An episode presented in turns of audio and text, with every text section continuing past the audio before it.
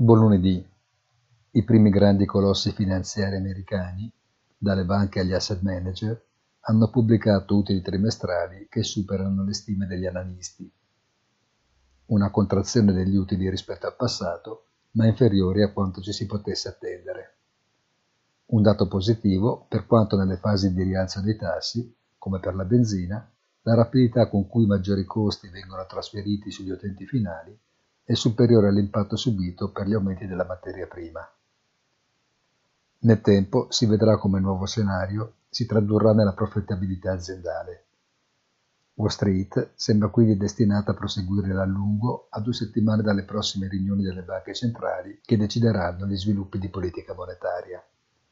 Buona giornata e come sempre appuntamento sul sito easy-finance.it.